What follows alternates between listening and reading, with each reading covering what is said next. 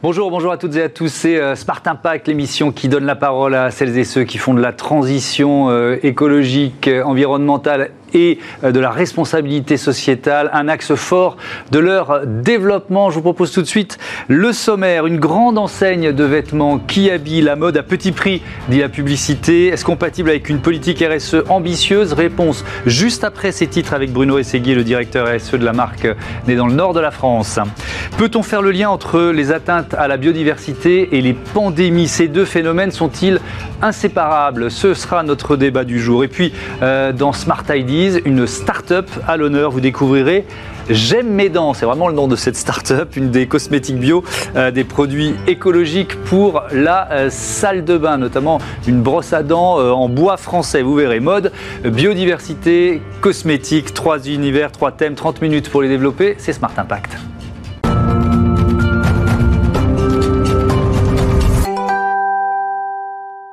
Bonjour Bruno Rességuier, bienvenue. Vous êtes donc le directeur RSE de, Kiabi. Euh, je, l'ai fait dans les titres et euh, volontairement on oppose souvent, euh, et à tort parfois, bio et pas cher, préservation de la planète et modération tarifaire. Est-ce que vous faites mentir ces préjugés chez Kiabi? On essaye, on essaye, on va, et on, a bon espoir d'y arriver. Mhm. Euh, parce que les solutions existent, que euh, tout l'écosystème de la mode est en train de changer. On a euh, par exemple le Fashion Pact où beaucoup d'enseignes se sont retrouvées dans cette coalition qui va faire bouger toute l'industrie de la mode en même temps, puisque tout seul c'est compliqué, mais à plusieurs ça devient plus simple et on a plus d'impact. Donc, donc, oui, c'est possible. Et parfois les solutions sont un petit peu plus chères, mais pas forcément tout le temps. Il s'agit d'être ingénieux mais ce qui est important, ce que vous dites, c'est qu'il y ait une, une, mobilisation qui soit pas seulement euh, française ou même euh, européenne. Il y a un engagement de marques de mode euh, un peu partout sur la planète? Oui, bien sûr. Euh, alors, on a euh, des marques qui sont parties euh, plus tôt et qui sont intrinsèquement construites comme ça, par exemple comme Patagonia. par contre, d'autres marques ne sont pas nées comme ça et se sont, se sont regroupées dans le mouvement du Fashion Pact qui a été initié à l'époque du G7 à Biarritz. Hein. Donc, et on retrouve une soixantaine d'enseignes dans ce mouvement-là avec trois enjeux diminution des plastiques pour préserver les océans, diminution de la trajectoire carbone sur la partie climat et euh, un gros sujet biodiversité qui est complètement nouveau pour les industries de la mode, mhm. mais euh, l'industrie de la mode avec l'usage de matières naturelles comme le cuir ou le coton impacte fortement la nature, l'environnement et du coup la biodiversité. Donc ça, c'est un processus qui forcément va prendre du temps, mais dans lequel euh, de nombreuses marques, donc Kiabi, euh, euh, de nombreuses marques sont engagées. Kiabi, c'est 10 000, plus de 10 200 collaborateurs, 500 magasins, 505 dans le monde qui couvrent 17 pays, c'est même un peu plus si on parle des, sites internet. chiffre d'affaires 2 milliards d'euros en 2019. Et puis Kiabi désigné, élu marque de mode préférée des Français l'an dernier. Belle histoire pour cette marque créé en, en 78 le premier magasin euh, euh, à Ronc, c'est dans le nord, euh, dans un ancien bowling. J'adore ces histoires-là. quatre décennies plus tard, plus de 500 magasins, des enjeux environnementaux, des enjeux sociétaux qui forcément sont à la hauteur d'une entreprise de, cette taille, de plus de, de 10 000 salariés. On va prendre un certain nombre d'exemples. La question du Black Friday, on est en plein dedans puisqu'il va avoir lieu finalement ce, ce vendredi. Vous avez décidé de ne pas y participer, c'est ça? Ou d'y participer différemment. participer différemment, de faire un, autre, de faire passer un autre message, mhm. euh, puisque c'est un, une période de forte consommation. Euh, très exposé, très suivi, euh, et le but c'était de dire ben, est-ce qu'on pourrait pas consommer un petit peu autrement Kiabi c'est une entreprise qui fait toute l'année des efforts considérables pour trouver le bon prix, le prix le plus accessible mais le plus juste aussi. et à cette période-là, pourquoi, alors que c'est une fête qui, est euh, qui fait sens dans un monde anglo-saxon. Pourquoi en Europe, tout d'un coup, on ferait une réduction immédiate C'est un raz-de-marée. Euh, c'est un raz-de-marée. C'est dingue de voir. Des produits qui sont déjà bien travaillés toute l'année. Oui, mais c'est un. Pardon de vous avoir interrompu, mais c'est un raz-de-marée. Ça pèse plus que les soldes aujourd'hui. en quelques années, donc. Euh, les, soldes pour la, pour la mode ont un sens un sens qui est de renouveler bien sûr, Bien sûr. Là, on est au mois de novembre, on est en plein démarrage de l'hiver pourquoi tout d'un coup, sur un niveau de prix très bas et mhm. très faible, aller faire des remises? Bien sûr, on travaille le pouvoir d'achat des clients toute l'année et de façon vraiment, euh, on estime très juste. Euh, économiquement et socialement responsable. Euh, donc là, on a décidé de faire passer un message autre, euh, différent et, de, du coup de sortir définitivement du Black Friday. Hein. Ce n'est pas une fois, c'est pas parce qu'il y a eu l'année 2020 particulièrement, c'est vraiment un message de marque qui est ben, venez chez nous, vous ne serez pas déçus de la qualité, du prix, du style. Et en plus, on, travaille avec une association d'aide alimentaire pour cette occasion-là. Euh, et on a financé, on, a eu les, chiffres euh, hier, on a financé 200 000 repas. C'est quelle association? Il faut, On peut la Resto citer. Du, Resto du Cœur. Les Restos du Cœur, d'accord. Donc vous aidez en fait euh, tous les clients qui vont euh, euh, acheter euh, ce jour-là ou peut-être sur une période un peu plus, un peu plus longue. 29, donc, donc c'était le, bah, on a ouvert le 28, donc le samedi. oui, c'était sur la première date de, prévue du, du, Black Friday. Donc sur trois jours, il y avait une partie de, de leur, de leur achat qui allait au Resto du Cœur, c'est ça? Exactement ça. 1% du chiffre d'affaires de ces trois jours-là qui, qui, qui, a été reversé au Resto du Cœur en France, mais dans d'autres pays également. Hein. donc, mm. donc voilà, c'est une prise de parole de la marque qui dit bah non, nous on prend un autre chemin que ces remises c'est un, engagement, un engagement fort. Je vous propose maintenant de parler d'un autre engagement pour l'économie circulaire, avec ce chiffre pour commencer, que j'ai trouvé sur le site de, Kiabi. Chaque année dans le monde, près de 100 millions de tonnes de vêtements sont incinérés ou enfouis euh, dans les sols. Et vous allez récupérer, vous avez commencé à le faire, une partie de ces vêtements, les recycler pour en faire quoi? Alors, euh, l'économie circulaire, euh, c'est vraiment un phénomène très différent de l'économie linéaire qui est euh, je prends des ressources, je fais des produits et je les jette. Mhm. L'économie circulaire, ça consiste à se dire ben, la fin de vie est utile et une valeur. Donc cette fin de vie des produits, que peut-on en faire? En fait, aujourd'hui en France, euh, il y a beaucoup de collectes, euh, de tri, mais l'essentiel de ces vêtements repart à l'étranger. En fait, il y a peu de réutilisation. L'idée, c'est de développer cette réutilisation en, redonnant de la valeur à ces produits en fin de vie. Euh, en fait, on a, on a trois niveaux de, de, produits en fin de vie. On a ceux qui sont revendables en l'état, et là, la seconde main, avec l'essor qu'on connaît via des sites que je ne citerai pas, ou via des magasins qui se mettent à vendre de la seconde main. Mhm. Ça, c'est assez simple, puisque c'est des vêtements en bon état. Il y a des vêtements qui sont en bon état mais pas revendables et sur lesquels on va essayer de les broyer, on appelle ça euh, l'effilochage pour refaire du fil. Donc refaire de la matière pour, euh, pour les industries de la mode. Et il y a une troisième partie qui est trop endommagé euh, et qui consistera à broyer pour en faire d'autres choses et à être injecté dans d'autres produits. Et, notamment des cintres, c'est ce que j'ai découvert. Donc, euh, donc euh, ils sont déjà disponibles dans certains magasins qui habillent ces, cintres en vêtements recyclés Il y a trois magasins dans le Nord, Ronc, Douai et Bayeul, qui vont avoir deux modèles de cintres là au mois de décembre. Mhm. donc ils sont en prototype, ils, sont, ils vont être en test pendant deux mois avant d'être déployés tout magasin.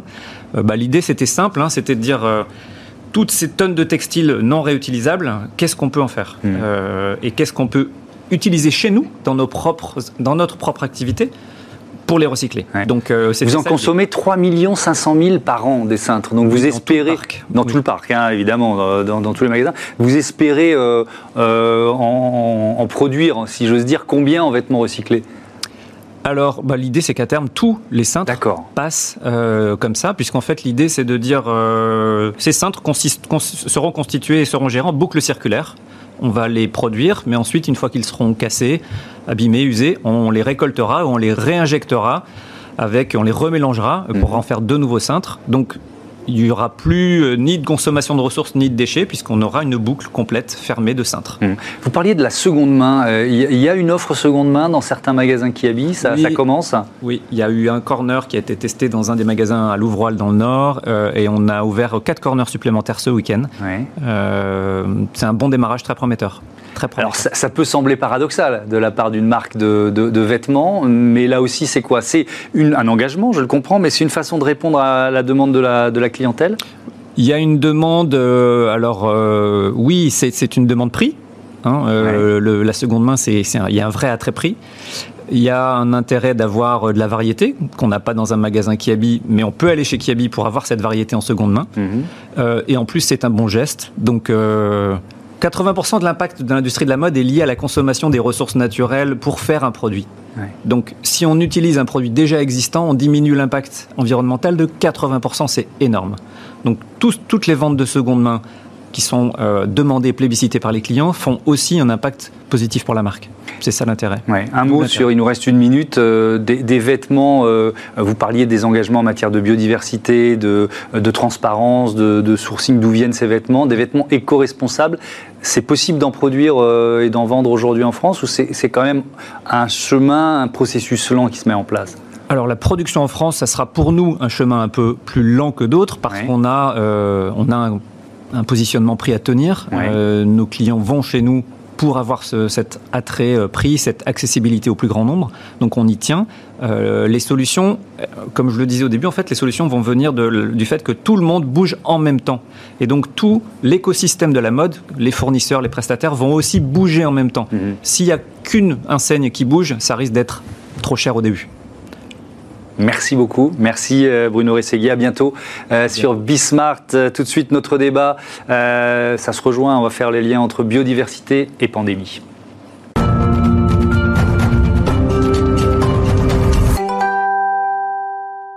Peut-on faire le lien euh, entre euh, les atteintes à la biodiversité et les pandémies? Ces deux phénomènes sont-ils inséparables? C'est le thème de notre euh, débat passionnant avec Marc Abadi. Bonjour. Bonjour. Président de CDC Biodiversité, filiale de la Caisse des dépôts. Et puis avec nous en visioconférence, Benjamin Roche. Bonjour. Vous êtes directeur de recherche à l'Institut de recherche pour le développement. Est-ce que vous m'entendez bien déjà? On va commencer comme ça. Bonjour, je vous entends très bien. Bon, c'est parfait. Vous avez participé à ce euh, rapport remis par euh, l'IPBES, euh, plateforme intergouvernementale scientifique et politique sur la biodiversité, groupe international d'experts réunis sous l'égide de l'ONU, chargé de conseiller, d'assister les gouvernements sur ces questions.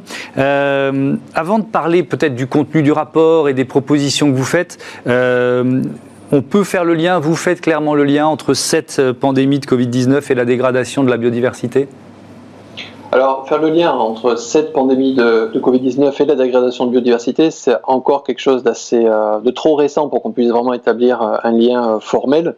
Il y a des investigations qui sont actuellement en cours pour arriver vraiment à retracer l'origine de, cette pandémie. Ce qu'on sait, c'est que depuis le début du XXe siècle, on voit une accélération du rythme de ces pandémies qui est très nette. Euh, avant le début du XXe siècle, on avait à peu près une pandémie tous les 100 ans. Depuis le début du XXe siècle, on en a déjà eu 6. Donc c'est quelque chose qui s'accélère très clairement. Et quand on regarde pourquoi on a de plus en plus de virus qui, euh, qui touchent l'espèce humaine, on se rend compte qu'effectivement c'est principalement dû aux activités euh, humaines qui impactent la biodiversité. Ça veut dire quoi? Ça veut dire par exemple, euh, moi je vais citer euh, spontanément le commerce d'animaux sauvages ou peut-être le, le, changement d'usage des sols. Ça, ce sont deux facteurs identifiés? Tout à fait. Ça, c'est deux des facteurs les plus importants parce que c'est ce qui cause la perte de biodiversité, mais c'est aussi deux facteurs qui font que les populations humaines sont de plus en plus en contact avec ce qu'on appelle la faune sauvage, donc les, espèces animales sauvages. Donc ces deux facteurs vont faire qu'on est de plus en plus en contact avec ces animaux sauvages et la perte de biodiversité parce qu'on va perdre en fait des, espèces animales qui sont, des, qui sont résistantes à ces virus-là, qui sont en fait des freins à, la transmission de ces virus. Euh, la perte de biodiversité va faire que cette faune sauvage va être de plus en plus infectée.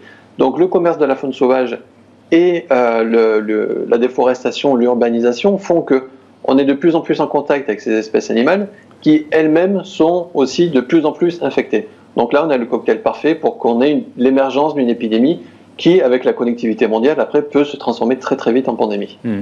Euh, Marc Abadi, euh, peut-être d'un mot, euh, vous pouvez nous présenter la mission de, de CDC Biodiversité. C'est quoi exactement? La mission de CDC Biodiversité, c'est deux choses. D'une part, de proposer aux entreprises des solutions en matière notamment de compensation écologique. Hmm lorsqu'on va artificialiser une zone, on va porter atteinte à des espèces protégées, à un écosystème, et il faut réparer si on n'a pas pu éviter ou réduire ces impacts. Donc nous, nous proposons des solutions, des solutions dans la philosophie de la Caisse des dépôts, c'est-à-dire de long terme. On prend des engagements sur 30 ans, 50 ans, 60 ans, et on prend des engagements d'intérêt général. C'est-à-dire qu'on fait pas ça, je dirais, avec une optique d'entreprise euh, classique, on fait ça avec l'optique d'avoir un gain net de biodiversité à la sortie. L'idée, c'est de concilier développement économique et préservation de la, biodiversité. Euh, ça, c'est la ligne directrice? L'idée, c'est de dire la biodiversité, c'est aussi un enjeu économique. L'enjeu économique, d'abord, de production. Hein, S'il n'y avait pas les abeilles, euh, phénomène bien connu, hmm. on n'aurait pas la pollinisation, donc l'activité agricole serait en danger, mais on hmm. pourrait multiplier les exemples. Et c'est de trouver des réponses qui soient adaptées effectivement à ce qu'il faut faire pour préserver, voire regagner la biodiversité. Nous, notre philosophie, c'est de dire, il faut rendre les activités économiques compatible effectivement avec la mhm. préservation, voire dans certains secteurs, mhm. la reconstruction de la biodiversité. Notre deuxième activité, qui est la plus innovante, nous avons inventé, il y a une dizaine d'équipes au monde qui travaillent là-dessus, une empreinte de la mesure biodiversité des entreprises, c'est-à-dire qu'on est capable maintenant de dire euh, qu'est-ce qu'il va être la conséquence de ces activités économiques. Et d'ailleurs, l'IPBES va lancer dans les mois qui viennent ce type d'études parce que je pense que les scientifiques sont très intéressés mhm. par avoir ce type d'approche en complément des études remarquables qu'ils font. Mhm. Euh, euh, Benjamin Roche, ces, virus dont, dont, vous parlez, virus d'origine animale, qui sont donc, on l'a compris, susceptibles d'infecter l'homme, ils se comptent par quoi? C'est par dizaines, par centaines, par milliers? Je suis encore loin de la réalité quand je dis par milliers? Oui, aujourd'hui, on considère qu'il y a environ euh, 1 700 000 espèces de virus qui sont inconnues. Et parmi ces 1 700 000 espèces de virus, entre 500 000 et 800 000 espèces de virus pourraient potentiellement infecter l'homme. Donc il y a vraiment un effort colossal à faire pour justement découvrir cette virosphère, parce que du coup on, ne sait même pas, on ne connaît même pas l'ennemi contre lequel on doit se battre. Donc ça, c'est déjà un premier élément. Vous avez proposé dans ce rapport qui a été publié euh, il y a un mois, 22 scientifiques qui ont participé, ce rapport de l'IPBES, euh, plusieurs propositions. Euh, je retiens celle qui est peut-être la plus spectaculaire, c'est la modification du régime alimentaire. Vous pensez que c'est un axe important? Disons qu'on sait que, par exemple, la, consommation de viande est extrêmement liée à justement la déforestation, à l'urbanisation à outrance parce qu'il y a besoin de place tout simplement pour, pour faire ces élevages. Et on sait, comme je vous l'ai dit tout à l'heure, que la déforestation est l'un des principaux facteurs pour la perte de biodiversité et pour l'augmentation des contacts euh, avec, euh, avec la, faune sauvage. Donc, du coup, évidemment, euh, ça fait partie des activités qui sont à limiter autant que possible parce que ce sont des activités à fort risque pandémique. Le problème, il n'est pas nouveau, il n'est pas sur l'émergence de pandémie ou même sur la, perte de biodiversité. Ce, mécanisme un peu de, taxation, de, rendre euh, ces, activités économiques moins attractives, moins incitatives, euh, c'est pas nouveau, c'est quelque chose qui a déjà été mis en évidence pour, le, pour lutter contre le changement climatique, déjà pour lutter contre la perte de, biodiversité. Là, ce que ça, je pense que la donnée nouvelle, c'est justement que ce n'est pas un changement environnemental comme le changement climatique qui mm. est graduel. C'est vraiment la, pandémie, on le voit, ça a changé nos, vies. C'est quelque chose d'extrêmement explosif, c'est quelque chose d'extrêmement violent. On est à quasiment 1 500 000 morts. Et si on continue, euh, comme on dit, as business as usual, c'est quelque chose qui, va se, répéter de façon euh, de plus en plus fréquente. On, on estime qu'on pourrait avoir une pandémie comme celle du Covid-19 tous les 10 ans. Donc il faut vraiment essayer de limiter au mm. maximum ces activités à fort risque pandémique. Et évidemment, la, consommation de viande euh, est un, de ces facteurs. Alors, vous, vous évoquiez la possibilité d'une taxation sur ces produits. Marc Abadi, dans ce contexte, qui est quand même un, contexte de crise économique, est-ce que l'idée d'une taxe écologique, c'est pas le, repoussoir absolu? Présenté comme ça, ça pourrait l'être. Simplement, si, on poursuit l'analyse économique, ce qui est un peu notre rôle, et l'IPBES en, en, fait mention dans son rapport, c'est de voir les dégâts. Et comme toujours en matière de santé, la prévention est beaucoup moins chère que de trouver des méthodes curatives. Le coût actuel, hein, et qui malheureusement va sans doute s'accroître mm. avec ce qu'il se passe, de, de, ce, de, ce, phénomène incroyable qui, qui est là-dessus, c'est sans doute entre 8 000 et 16 000 milliards de dollars la prévention. Bon, alors la fourchette est large, mais c'est de, toute façon, même, si on est dans, même si on est dans la fourchette basse, c'est énorme. Mais c'est comme le GIEC. Hein. Même si quand on prend l'hypothèse basse, on est toujours à des progressions qui sont malheureusement mm. en deçà de la vérité constatée. Donc même si on prend 8000 milliards, la prévention de ce type de système, elle est chiffrée par les économistes et les scientifiques à quelque chose qui va être, allez, là aussi, mettons-nous en haut, à 50 milliards.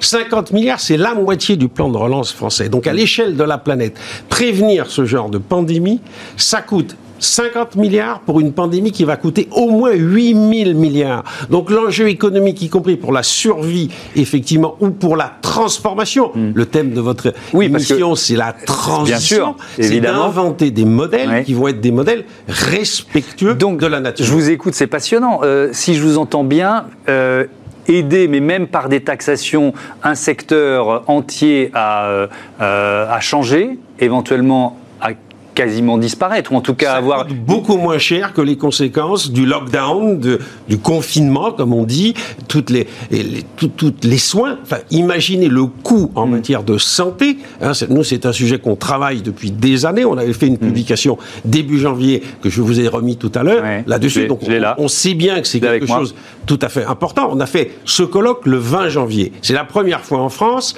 avec des chercheurs bien connus mm. comme Serge Morin, que, que, vous connaissez bien, cher ami, cher Benjamin, on avait dit il y a ce problème par exemple du Covid, mais qui est le Xème. Hein, on en est à une dizaine depuis 30 ans. Donc c'est quelque chose sur lequel il y a quelques certitudes scientifiques, mm-hmm. il y a des approches économiques, on disait tout à l'heure, avec des fourchettes très larges, mais même si vous les prenez au plus bas des conséquences et au plus haut des coûts, vous voyez bien qu'il y a une marge importante. Et puis, il y a des technologies qui sont disponibles. Hmm. Enfin, faire évoluer le modèle agricole français, ça fait des années que l'INRAE, pour ne citer qu'une hmm. institution française, promeut le concept d'agroécologie. Donc, on sait faire avec une rentabilité qui a été démontrée par hmm. des études de France Stratégie récentes sur ces sujets-là. Donc, il n'y a pas à opposer euh, des choses. Il y a au contraire à anticiper et planifier. Hum. Allez, dernier mot pour vous, euh, Benjamin Roche, sur euh, cette instance gouvernementale spécialisée dans la prévention des pandémies que vous proposez aussi dans, dans ce rapport. ma première réaction, ça a été de me dire, mais c'est pas un peu le travail de l'OMS, ça? Ben, oui non, en fait. Le, souci avec l'émergence de ces, de ces zoonoses, surtout à cette échelle-là, à cette échelle mondiale, c'est justement que ça tombe dans une sorte de, de trou noir un peu institutionnel où c'est pas tout à fait le rôle de l'OMS tant que ça n'a pas touché les populations humaines, c'est pas tout à fait le rôle de l'OIE parce que c'est plus vraiment sur les maladies qui affectent les animaux, c'est pas tout à fait le rôle de la FAO parce que c'est plus sur les aspects euh, agriculture. Donc c'est le rôle vraiment de personne de prévenir ces pandémies. Quand les, pandémies sont là, euh, bien sûr l'OMS ça, prend ça en charge, mais l'idée c'est vraiment d'arriver à prévenir ces pandémies. Et lors de, ce, de ce, cet atelier euh, au cours duquel on a écrit ce rapport de, de on était 22 experts euh, scientifiques, mais il y avait aussi tout un tas de ce qu'on appelle les personnes ressources, des gens de l'OMS, du Bureau du Travail, de l'Organisation mondiale du commerce, etc., qui, de leur aveu même, euh, mettaient en avant qu'effectivement, il y avait ce, vide, ce, vide scientifique et ce vide d'interface entre la science et les politiques euh, publiques. Donc cette, organisation internationale, à voir la forme que ça peut avoir, mais c'est vraiment quelque chose qui nous manque et qui n'est pas tout à fait le rôle de l'OMS, qui par ailleurs a déjà euh, pas mal de travail euh, sur les pandémies et les épidémies qui sont déjà en cours. Bien compris. Merci beaucoup. Merci euh, à tous les deux d'avoir participé à, ce débat. C'était passionnant. À bientôt sur Bismart. Allez, tout de suite, je vous propose de mettre une start-up à l'honneur. C'est Smart Ideas.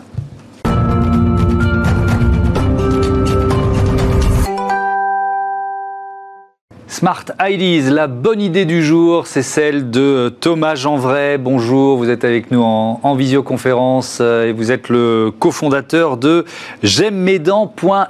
Euh, quel drôle de nom. Est-ce que vous m'entendez bien déjà? Thomas. Oui, tout à fait. Bonjour Thomas, merci beaucoup. Et alors, quand est-ce que vous avez créé euh, cette start-up et avec quelle idée de départ? Alors, J'aime mes dents a été créé en fait en avril 2017 sur le constat que 100 euh, millions de brosses à dents, euh, quasiment toutes en plastique, sont consommées euh, chaque année en fait. Et ça, amène deux problématiques. La première, c'est que la recommandation des dentistes est plutôt d'utiliser 4 brosses à dents dans l'année. donc on est, on est 67 millions de Français, donc vous faites le calcul, on n'y est pas avec les 100 millions de brosses à dents consommées. Et la deuxième chose, c'est que sur ces 100 millions de brosses à dents, en fait, la majorité d'entre elles sont en plastique. Euh, donc, on a euh, décidé, trois amis, un jour, euh, qui travaillaient dans la même, dans la même société, on, s'est attaqué au problème, on s'est dit bah, peut-être qu'on peut faire quelque chose pour ces deux problématiques-là. Donc, pour créer une brosse à dents en bois avec une tête amovible, j'ai lu ça sur votre site, c'est un vrai parcours du combattant que vous racontez. Ça a été très compliqué de, de réunir les talents, de tester, de trouver le, le bon système en quelque sorte. Absolument. Donc en fait, euh, on est parti au, tout début, euh, en fin d'année 2016, euh, avec une première campagne de financement participatif qui nous a amené sur un premier concept qui était la brosse à dents en bambou vendue par abonnement, mais ça ne nous satisfaisait pas totalement parce qu'on était effectivement sur un produit naturel, mais qui faisait quand même 10 000 km pour venir jusqu'à chez nous. Donc dès le début, on a commencé à travailler effectivement sur un manche en bois qui euh, pouvait, pourquoi pas, permettre d'accueillir une petite tête euh, en plastique, donc une brosse, parce qu'en fait, dans une brosse à dents, ce qui s'use, c'est pas ça, évidemment, c'est juste la petite tête, la petite brosse.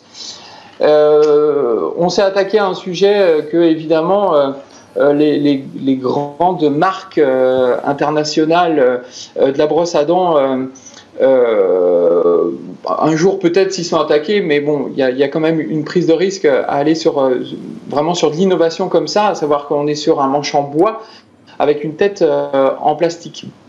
Donc ça a été la plus grosse des problématiques et effectivement de prototype en prototype, on a essayé de réunir dans notre écosystème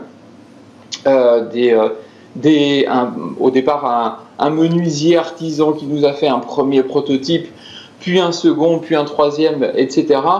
Euh, pour arriver en fin d'année dernière sur euh, une première version donc, euh, de, du produit donc, qui s'appelle la maline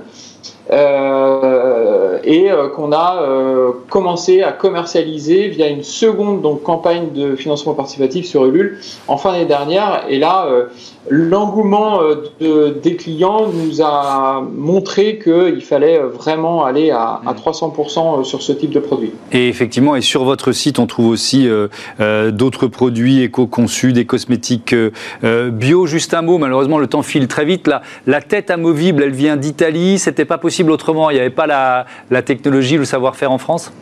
Le savoir-faire existe en France. effectivement, il y a aujourd'hui une entreprise euh, qui fabrique des brosses à dents euh, en France, euh, qu'on connaît très bien, on, se, on se, côtoie, il nous connaît, on le connaît. sa stratégie fait qu'il travaille pour sa propre marque. Donc on est allé sourcer ailleurs en ayant comme vraiment comme prérogative de sourcer le plus le plus le plus proche de chez nous. Donc effectivement, on travaille avec euh, une brosserie industrielle située euh, dans le nord de l'Italie qui travaille très très bien. Bon, ça va, c'est pas trop de kilomètres quand même, ça reste en Europe. Merci beaucoup, bravo pour cette euh, belle idée. La Maline, donc c'est le nom de cette brosse à dents et votre site j'aime mes dents.fr. Merci Thomas Janvray, à bientôt sur, sur Bismart. Voilà, c'est la fin de cette émission. Je vous donne rendez-vous, ben, vous connaissez les horaires, 9h, midi, 20h30, tout ça, c'est sur notre chaîne, c'est sur Bismart, la chaîne des audacieux et des audacieuses.